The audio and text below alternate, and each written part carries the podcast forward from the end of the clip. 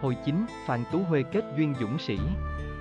Khi ấy nhân quý thưa với Hồng Hải rằng, thưa nhạc phụ, lòng con chí quyết công danh lập nghiệp.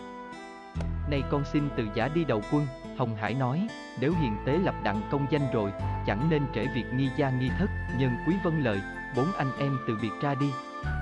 Khi đến huyện Long Môn đều tả văn trạng đầu quân. Tiết nhân quý cải tên là Tiết Lễ, qua bữa sau, bốn người đồng nạp văn trạng, dần đến án đường, tương hường xem rồi đòi vào. Ba người đấu võ đều tinh thông. Trương Hường mừng rỡ liền cho lãnh chức kỳ bài.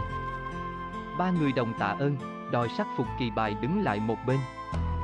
Trương Hương xem đến văn trạng của Tiết Lễ, truyền quân sĩ đòi vào. Tiết Lễ vào, Trương Hương trông thấy Tiết Nhân Quý, nổi giận kêu tả hữu bắt đem chém. Tiết Lễ nói lớn rằng, tôi có tội chi mà xử trảm, Trương hường nói, ta vâng chỉ chiêu binh là việc kiết, sao ngươi dám mặc đồ trắng mà đi đầu quân, sao lại không tội, Lý Khánh Hồng, Khương Hưng Bá, Khương Hưng bổn đồng tâu xin tha tội cho Tiết Lễ. Trương hường nói, ta vì ba tên kỳ bài này mà tha thứ cho ngươi, nói rồi truyền kẻ tả hữu đuổi ra khỏi viên môn.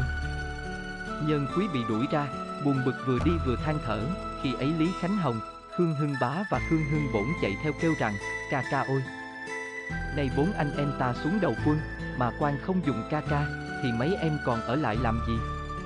Chi bằng kéo nhau về núi phong hỏa làm thảo khấu còn hơn, nhân quý nói, ba em nghĩ vậy là lầm, lần này các em có trốn xuất thân, còn tính về núi làm gì?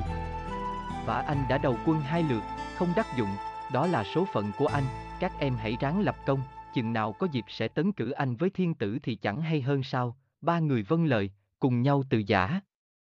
Khi nhân quý ra về, đi chừng bảy tám dặm đến một chỗ núi non hiểm trở, cây cối rậm rì, dưới chân núi có tấm bia đá đề chữ như vậy, đây là núi Kim Tuyền, có con cọp trắng dữ lắm ai đi ngang phải đề phòng.